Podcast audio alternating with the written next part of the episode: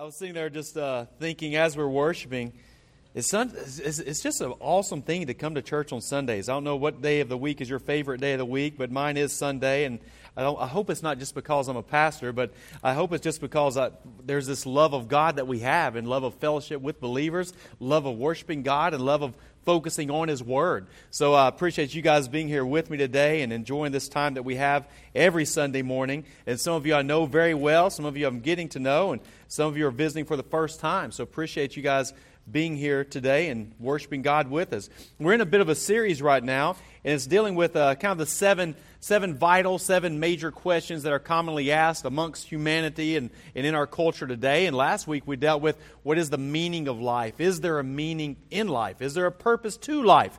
And we used the book of Ecclesiastes. If you have not gotten a chance to read through that book, it is a wonderful, wonderful book. But it can look like it is very dark if you don't read the whole book through.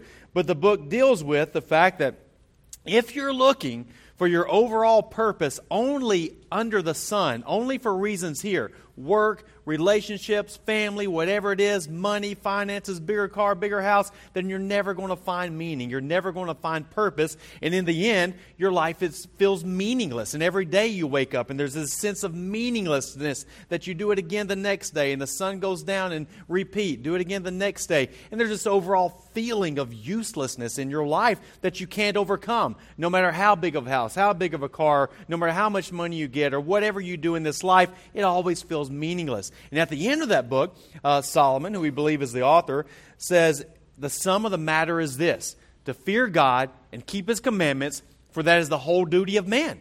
And that truly is it. If there, God has created us for a purpose. He is our divine, ultimate, supreme authority. He has made us. And there's this healthy respect of Him as our creator, as our ultimate authority, as the one that will judge us, that our purpose is is bound in that to, to obey his commands that he has given us. We looked at Deuteronomy 6 5 as well, that we are to love the Lord our God with all of our heart, with all of our mind, and with all of our strength, right? That we're supposed to love him with everything that is in us, and that is our purpose. But if people, if hum- humans, you and I, go through life looking for purpose here, not upwards, but here, downwards on earth, we never find that meaning. So, anyway, that was a fun message to preach. If you've not gotten a chance to, to think of those things, to dwell on those things, if you're visiting this week or missed last week, feel free to look that up on our podcast on our web. But today we're going to be looking at the fact of uh, the question Is there a God? Is the next one in this series.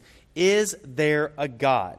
And as we ponder that for a moment, hopefully you already know the answer to that, but we're going to look at some different things this morning and look at our culture and look at some a couple of famous people and what they have to say about that, as well as we're going to be getting into God's Word. But let me read this for you. In 1916, Albert Einstein made a discovery that he did not like. It was his theory of general relativity. This meant that the universe had a beginning and was not eternal. Einstein found this discovery irritating, he said. He wanted the universe to be self existent and not reliant on any outside cause. But the universe appeared to be one big effect, as if something had caused, or one could say created it. He disliked his findings so much that he changed his findings to dispel his very own theory of general relativity.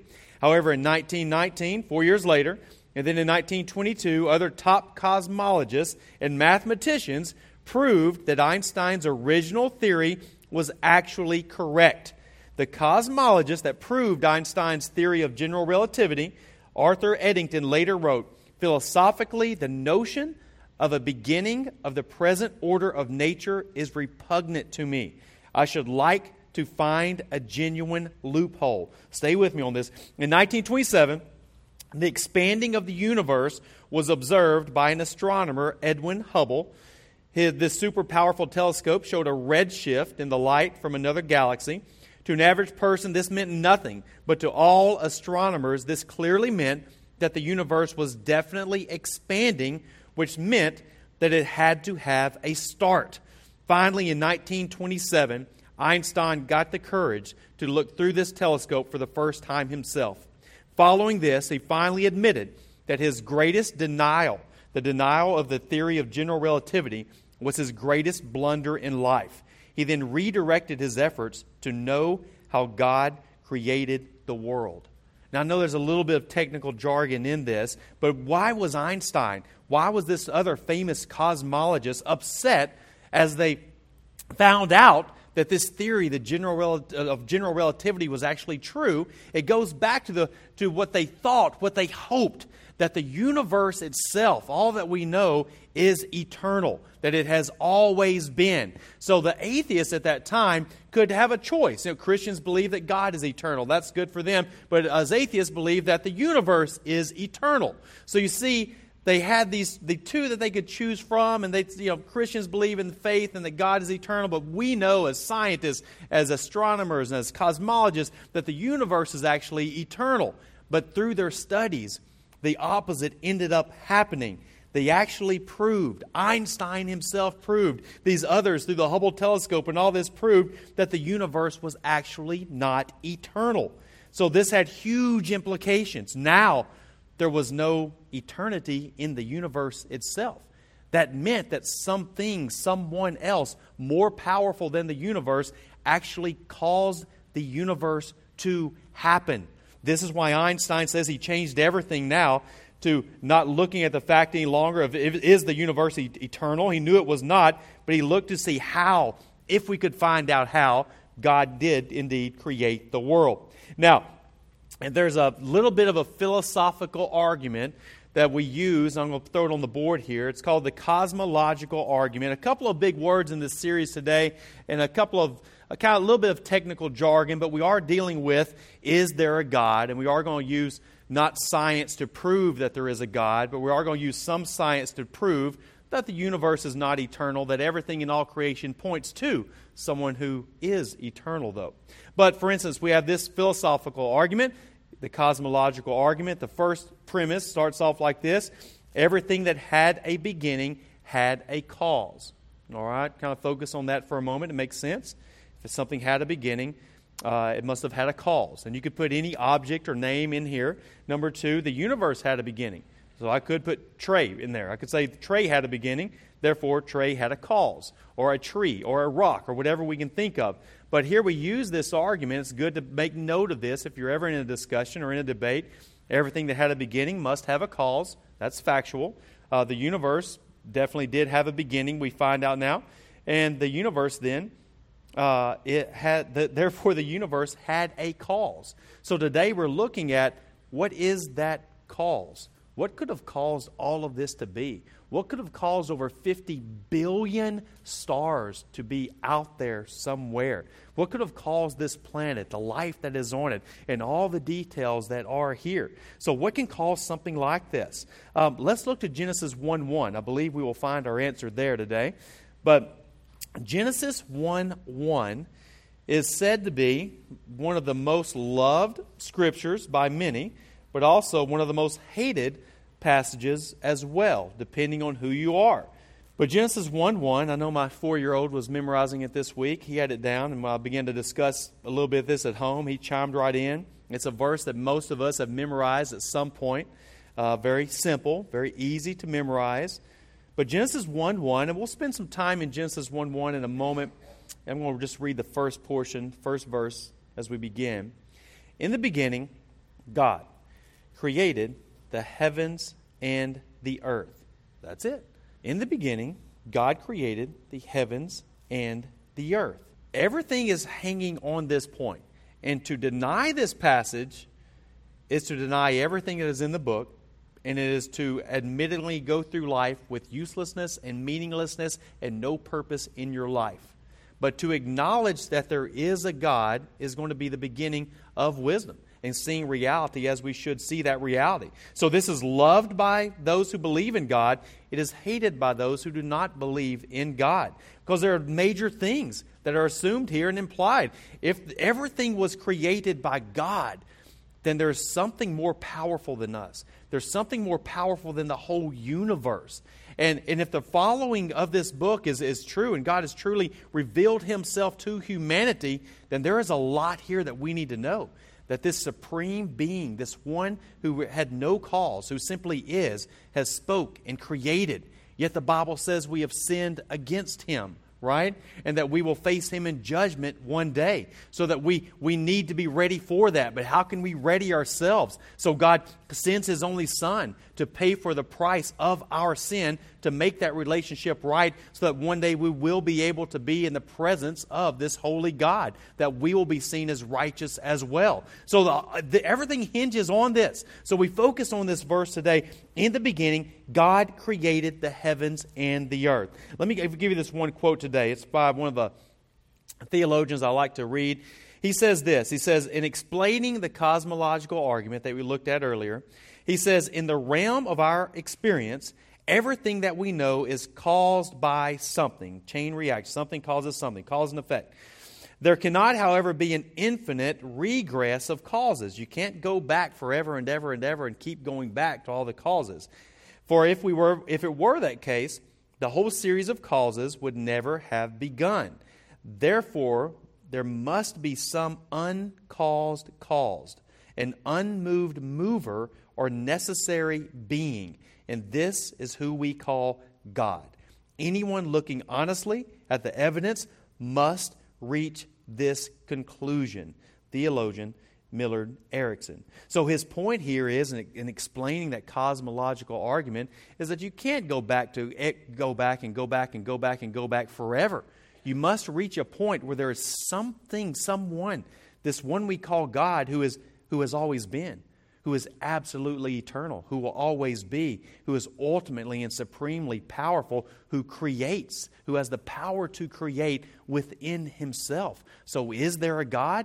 Absolutely, there is a God. If there is no God, there could be nothing else. There must be a God. However, people are often told that the belief in God is not logical. Think about that for a moment. Christians often get accused of is uh, that their belief system is not logical, that they should simply trust in science. And don't ever believe that, by the way. At first, it sounds like, oh, wow, all scientific evidence is against Christianity, but that's not true at all. There has been no science to ever disprove that God exists, but people will say such a thing. But it can be narrowed down to a couple of slides I have up here for you. The only choice, really, in life when you look at ultimate origins is to believe that either something created something, think about this for a moment, or nothing created something. All right, dwell on that for a moment. We're going to cause your brain to go in some different places that may not have gone in a while. But uh, something created something, all right? So there had to be something. This, this God that we just talked about, the ultimate causer of all things, or nothing created something. Now, which one of those is more reasonable? Uh, an atheist or someone just secular denying that there is uh, any meaning in life, the Bible is not right, there is no God, just, just kind of just drifting out there. And when you try to confront them about Christianity, oh, no, no, you guys believe in God, and I don't believe there is a God. Well, good to, to narrow them down. Well, let's think about that. So you're telling me that, that nothing created everything? How much, what can you get from nothing? I mean, you get absolutely nothing from nothing, right? Nothing times two is still nothing. Nothing plus nothing is nothing. Nothing minus nothing is nothing. Nothing divided by nothing is still nothing.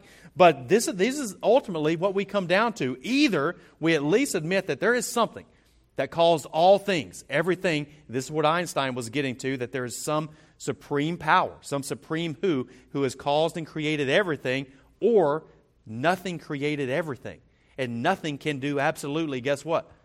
Nothing. And nothing can do absolutely nothing. So, which view is completely illogical? Well, it's not the Christian view, it's actually the other view. Uh, if you're saying that nothing created everything, that's completely illogical. Now, here's a question also to think about which view uh, were you actually taught as you grew up, and where did you receive that view at? Were you taught in the public school system back when it could be mentioned that, that you could believe that everything was created by God? Or have you, are my age and down, and more so even the younger generations now, that has been outlawed, banned. You cannot even mention the three letter word God in school. So they're taught only that nothing created something. And so we have 50 million students enrolled in public schools and in elementary, middle school, high school, and in public colleges around the United States at this time. 50 million. Think about this where God has been removed. Now, it doesn't mean that all the teachers are non Christians at all. I'm not implying that at all. We have many great, awesome, devout Christians in school systems. But as far as the curriculum that they are required to teach to the students, God is removed from the ultimate origins of how did things get to be. They don't, can't talk about it. They can't deal with it at all. Uh, one teacher I talked to last year said, Well, even though we're not officially supposed to talk about it, I kind of, before I let them know how scientists and how these books are telling us that we have to teach how they came about, that if they choose to believe in another option, that is fine, but we just can't discuss it in this class. And that's it. Like, that's all that is dealt with on how things actually came into being. So, if you think about this for a moment, this is really important. Is there a God? For many of us, it seems like a very basic question. Of course, there is a God. But for 50 million students being brought up in the system now, this is radical information. And there's coming a time where, where you will be asked these questions, maybe by your own children, and we have to be ready to defend it. Uh, the Big Bang Theory is that the answer? Uh, in a recent survey by, at a major college. They went around asking students, Do you believe in God? Is there a God? And 90% of them said no. And when next question, Why do you not believe in God? They said, Because the Big Bang Theory has disproved God. Is that true? Has the Big Bang Theory disproven God? Uh, for those of us that have not been in science in a while, let me give you the quick definition. A big, the Big Bang Theory is a cosmological theory holding that the universe originated approximately 20 billion years ago from the violent explosion of a very small agglomeration of matter of extremely high density and temperature. All right, does this theory do away with God? Well, if you think about it at all, of course, it is just a theory. It is not factual. We can't prove any of it. But even if this is true, that they're, they're saying the universe is expanding, and if you go back far enough, long enough, that eventually it would reach a point where there was something very small, but you still come back to that question of cause and effect, the cosmological argument. Where did that come from? Even if this Big Bang Theory is true. If there's this small conglomeration of matter, matter can't be created from nothing, right? Nothing times nothing. Nothing can do nothing. No thing, nothing. So, how, where would it have come from? Who would have made this? How can it be? How can it exist? What energy could be at work? There's no energy. There's no matter. There is no mass. There's truly nothing. How can nothing create something? So they think, or those who are saying, well, I don't believe in God, I believe in the Big Bang Theory. Does that solve anything? No, you're still going back to what we put up there earlier that nothing created everything. How could this thing have existed? Who created this thing? Uh, where did the power, the energy come to explode this thing? Uh, where would the matter have come from? Nothing times nothing is always nothing every single time. So, in a book I recently read called It Takes More Faith to Be an Atheist, it deals with this. We as believers, we as Christians, can use faith, and our faith is not illogical. It, it, we were talking about this today that for everything to be, there has to be an ultimate being, an eternal who, a God. But for the atheist who says they have, uh, they don't rely on faith, they rely on science, it's not true at all. They have faith, but their faith is in absolutely nothing. Why would you have faith in absolutely nothing? Nothing can do absolutely nothing, right? So their faith is in some, I would say something, but I'm going to say nothing, all right? It's in the wrong thing. Our faith is in something, someone who ultimately has the power to create. Um, what is attempted, let me read this, is to have a logical, natural answer, these college students were pointing to, instead of choosing to, to believe in God, to all that is, except for the original matter. This, this is ridiculous. How can you start with something, referring to the Big Bang, when you know that something, that something is not eternal? Scientists have proven that. They know that it is not eternal. Mass is not eternal. How can the story start there? So the Big Bang theory starts there, but it will not go further back. One of the most famous atheists that we have on earth today that is uh, teaching it, expounding it, and doing debates everywhere. He says he, we cannot go back further than that. We should not go further than back, back than that. But when he debates the Christian uh, astronomers and the Christian cosmologists, they always say, but what about that? Go back further. And he hates to talk about it, he hates to think about it because, like Einstein, it all points to that everything is caused by this supreme who, this supreme power that we call God. All right, let's look at Genesis 1 1. Great passage. As we get to Genesis 1 1, and, right before we do, let me just read this. I was just looking this over this morning and chose to read this. I don't have it on the screen or anything, but as you find Genesis 1 1, hopefully you're still there. But I'm going to read Psalm 102 for you today. As I was reading Genesis, the cross reference came up, and it's just really good. I'm just going to read Psalm 102, uh, verse 25 through 27 before we get to Genesis. It says this It says, Of old you laid the foundation of the earth, and the heavens are the work of your hands. They will perish, but you will remain. They will all wear out like a garment. You will change them like a robe, and they will pass away, but you are the same, and your years have no end. This is the God that does not have a beginning. No one created God. He is eternal. He is outside of time. He created time. He created mass, created energy. He created everything. And this is who the Bible presents God to be. Let's read through Genesis 1 1. And I've chosen actually to, just to read through the vast majority of this chapter today. And I know it is quite lengthy, but uh, it's a good time to do it as we, we think on who God is and we think of is there a God? Yes, there is a God, and, and just what He did and what, what He did to create. So we're just going to kind of look this over briefly. It's not going to be an expository sermon on Genesis 1. I'm not going to go into every detail of it, but just hit a few highlights, all right? So let's begin. Genesis 1, starting with verse 1. In the beginning, God created the heavens and the earth. So the earth, the earth was without form and void, and darkness was over the face of the deep, and the Spirit of God was hovering over the face of the waters. And God said, Let there be light. And there was light. And God saw that the light was good. And God separated the light from the darkness. God called the light day, and the darkness he called night. And there was evening, and there was morning, the first day. And God said, Let there be an expanse in the midst of the waters, and let it separate the waters from the waters. And God made the expanse and separated the waters, and were under the expanse from the waters that were above the expanse. And it was so.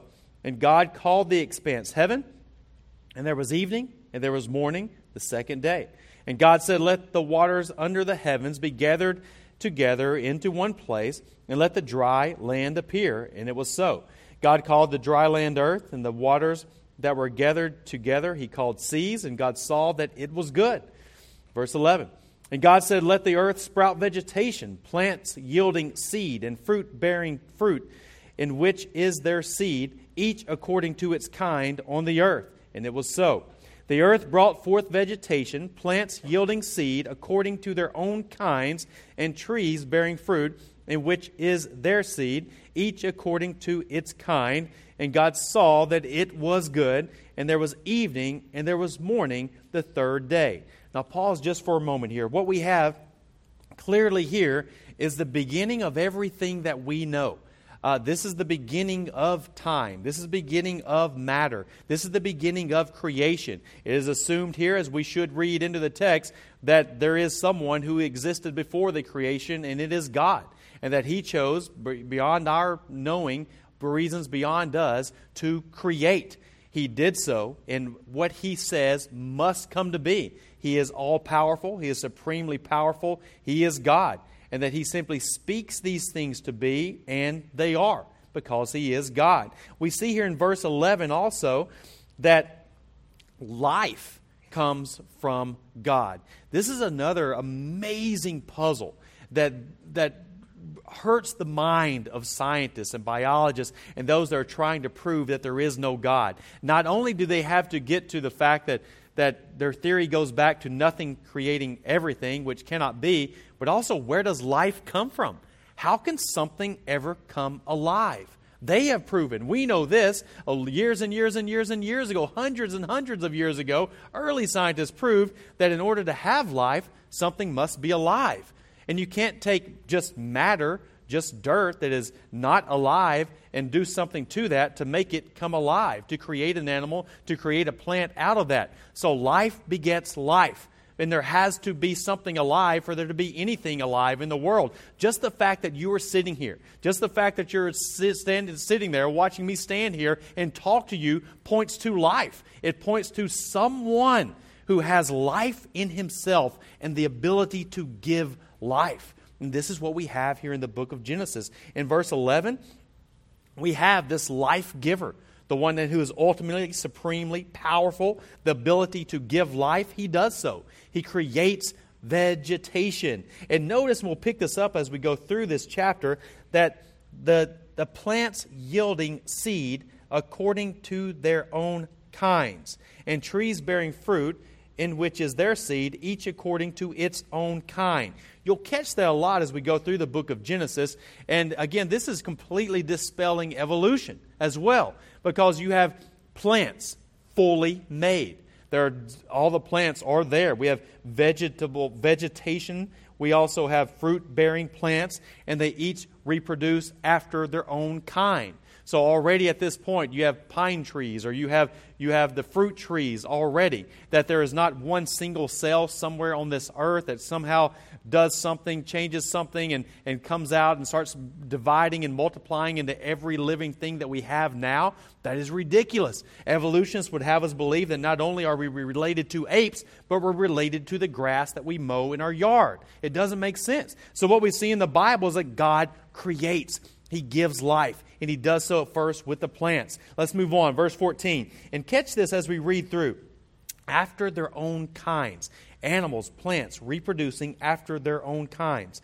And God said, Let there be lights in the expanse of the heavens to separate the day from the night, and let them be for signs and for seasons and for days and years. And let there be let them be lights in the expanse of the heavens to give light upon the earth. And it was so. Verse 16 And God made the two great lights, the greater light to rule the day, and the lesser light to rule the night, and the stars. And God set them in the expanse of the heavens to give light on earth, to rule over the day and over the night, and to separate the light from the darkness. And God saw that it was good. And there was evening, and there was morning, the fourth day. Verse 20. And God said, Let the waters swarm with swarms of living creatures, and let birds fly above the earth across the expanse of the heavens. So God created the great sea creatures and every living creature that moves, with which the waters swarm according to their kinds, and every winged bird according to its kind. And God saw that it was good. And God blessed them, saying, Be fruitful and multiply and fill the waters in the seas, and let birds multiply on earth.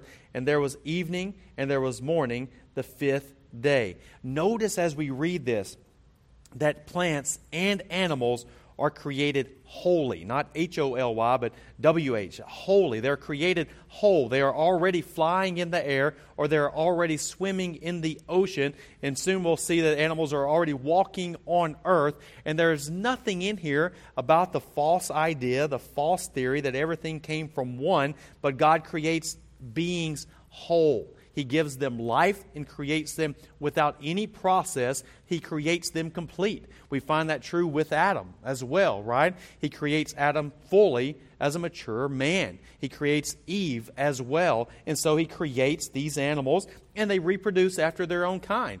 You do not see elephants giving birth to a monkey, all right? It is after their own kind. And that's what we're seeing here. Pine trees reproduce more pine trees when the seeds fall. If a pine tree seed falls, it does not turn into an apple tree, all right? It is after their own kinds. All this is pointing back to God and how He specially created, and all the details are there, what He has done. Verse 24 And God said, let the earth bring forth living creatures according to their kinds, livestock and creeping things, and beasts of the earth according to their kinds. And it was so. And God made the beasts of the earth according to their kinds, and livestock according to their kinds, and everything that creeps on the earth, uh, on the ground, according to its kind. And God saw that it was good. Then God said, Let us make man in our image, after our likeness, and let them have dominion over the fish of the sea, and over the birds of the heavens, and over the livestock, and over all the earth, and over all the creeping things that creep on the earth. So God created man in his own image. In the image of God, he created him. Male and female, he created them. We'll pause right there in our reading. But we're getting an idea. Is there a God? Yes, there is a God. And God has given us how things came to be. He's given us the information here that all points to Him. And this is what we see. There is no science that disproves anything that we just read.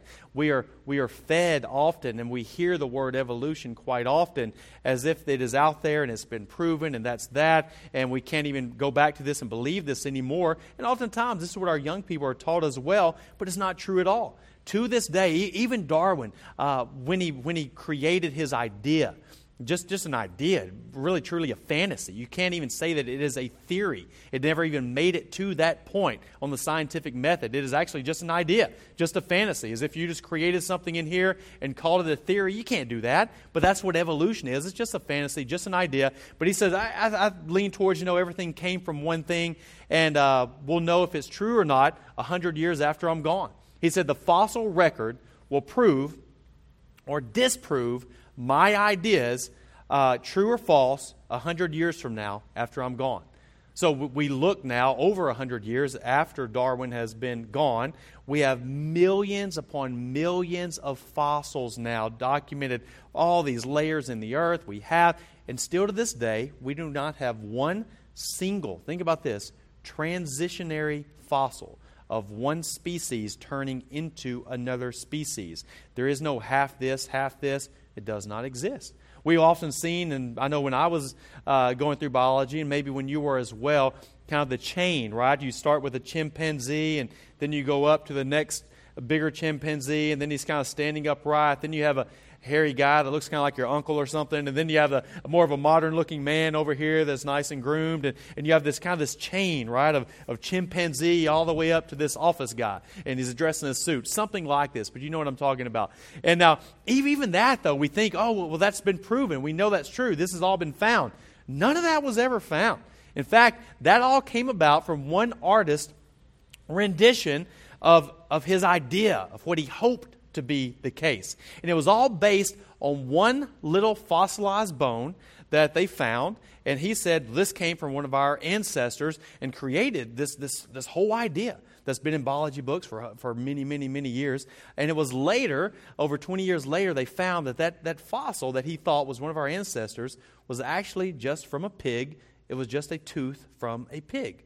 But all this came about it was in our books for so many years, fooling so many ch- children, fooling so many teenagers, fooling us on into adulthood that all this is proven. There's never been one single fossil found that proves evolution. So, my point in this is, is don't believe that there's something out there that is valid. Well, this, this Big Bang, this evolution, this proves God. No, there's no science out there that disproves the fact that there is a God. What we are reading here in Genesis 1 is the true story. And God has given us exactly what has happened and how things came to be. Um, the fact, in fact, there are only two possible beliefs on ultimate origins. We kind of covered this earlier, but I'm going to throw it back up there a little different way. Either the universe or something outside the universe is eternal. All right, think about that for a moment. You should be able to kind of solve that by this point because the information we gave you early on. But either the universe or something outside the universe is eternal. This is the question that every person should be asking. Uh, either it has always existed and is therefore uncaused, or it had a beginning and was caused by something else. And we know, however, not only philosophically, using like that cosmological argument, but also scientifically now, the evidence is clear that the universe had a beginning. Yes, there is a God and we had better not live like there is not. Uh, turn with me to Romans chapter 1. Romans chapter 1. I'll give you a moment to find your way there. Romans chapter 1. We've been in Romans uh, for several weeks right before this series, of course, looking at Romans 1.16. Beautiful passage. For I am not ashamed of the gospel, for it is the power of God unto salvation for all who believe and just what that means. What is that gospel? What do we need to believe in? What, who do we need to be saved from? I, I, could preach another sermon on that at any moment. I might just do it right now. No, I'm going to wait. But uh, beautiful passage. Uh, just what is that gospel? And we looked at early in Romans 1, 1 through 7, just, just getting our mind wrapped around that beautiful gospel message and the fact that we do need to be saved. We do need to be rescued and how important that is. But here's what we find Now, Romans 1.18 is where we'll read from in just a moment. So, in the beginning, God created the heaven and the earth. That, there's there's big, big information there. So, so, if there is a God, what does that mean to me? What does that mean to you? That this is not just, just a being that created everything, an ultimate clockmaker, and made it and walked away from it, but this God is, is, is revealing himself to us in the general uh, creation that we're going to look at here in Romans 1:18, everything points to God. Everything that we look at here should be pointing outward to God. I walked outside this morning, stars in the sky. It's a bizarre thing to think how small this planet is and all the stars and all the universe that's out there. And, and God created it all so quickly, so easily. It's easy for him to do. He could have hung 10 stars or he could have put a, a 50 bazillion stars. He could have done whatever he wanted to. But this is how powerful God is. But it all shows how powerful he is.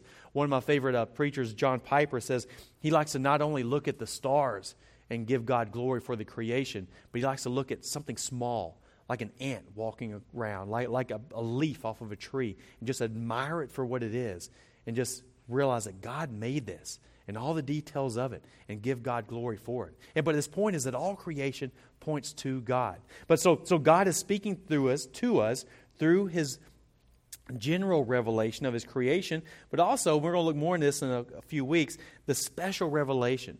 God has revealed himself to his creation, to mankind. He has given us his word. And that this God is not just neutral and allows us to live however we want, but that he is holy, that He is righteous, that He is all powerful, and demands for us to live perfectly. But, as we looked at in Romans, all have sinned and fallen short of the glory of God. And that God demands perfection, but we are not perfect. But this God also reveals that He is loving. He, he provides a solution to our problem. He sends uh, God the Son to take the sin on himself to pay the price that we could not pray, pay to right the relationship, to fix the problem. So, this God that is created is not just ultimately and supremely powerful, but he is loving. He is caring. He loves these who he has created in his own image. And even though we have sinned, Adam, Eve, remember, they were with God, walking with God, but they sinned against God and were cast out of the Garden of Eden. There is punishment for sin. There is the wrath of God for sin that all humanity is under. And the problem, the solution of the, for this problem is found there in the gospel. And we look at that in Romans 1.16, that we can be saved from this God, by this God, through belief in the gospel of Jesus Christ. That he came, he lived the perfect life, God in the flesh, died on the cross for our sins, rose from the dead, ascended into heaven, and will be the final judge over all mankind. All right, so, but back to this general revelation of creation, okay? Romans 1.18, eighteen through 20, says this, For the wrath of God is revealed from heaven against all ungodliness and unrighteousness of men who by their unrighteousness suppress the truth. For what can be known about God is plain to them because God has shown it to them. For his invisible attributes, namely his eternal power, look at this eternal power and divine nature, have been clearly perceived or understood ever since the creation of the world in the things that he has made. So they are without excuse. For although they knew God, they did not honor him as God or give thanks to him, but they became futile in their thinking, and their foolish hearts were darkened. Claiming to be wise, they became fools. Look at this. It's, it's such, it, the whole creation is screaming, yelling that there is God. It is so clear that the Bible says, the Word of God here, that there truly are, there's no such thing as one atheist. Think about this. He says there are none. People may act like there, there is no God. They may try to trick themselves into thinking that there is no God, but according to the Word of God, everyone knows there is a God.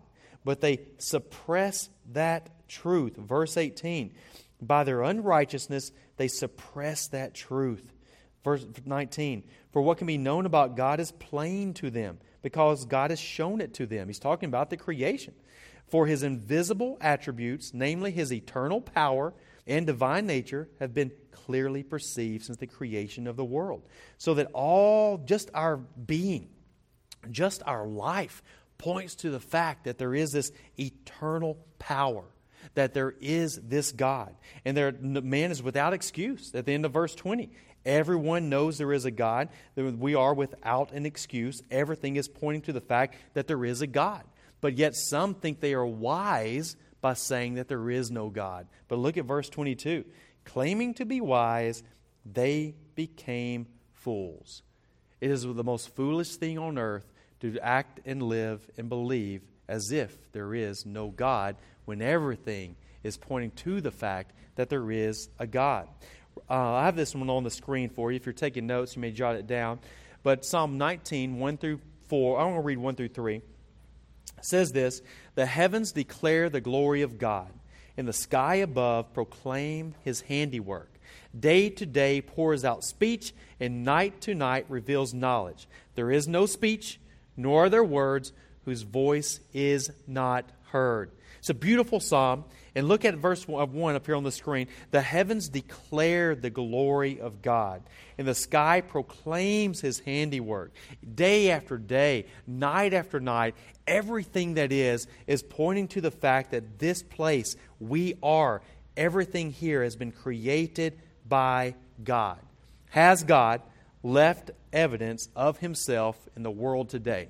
And the answer is absolutely yes. Just the fact that we are alive, that there is life, points to the fact that there is God.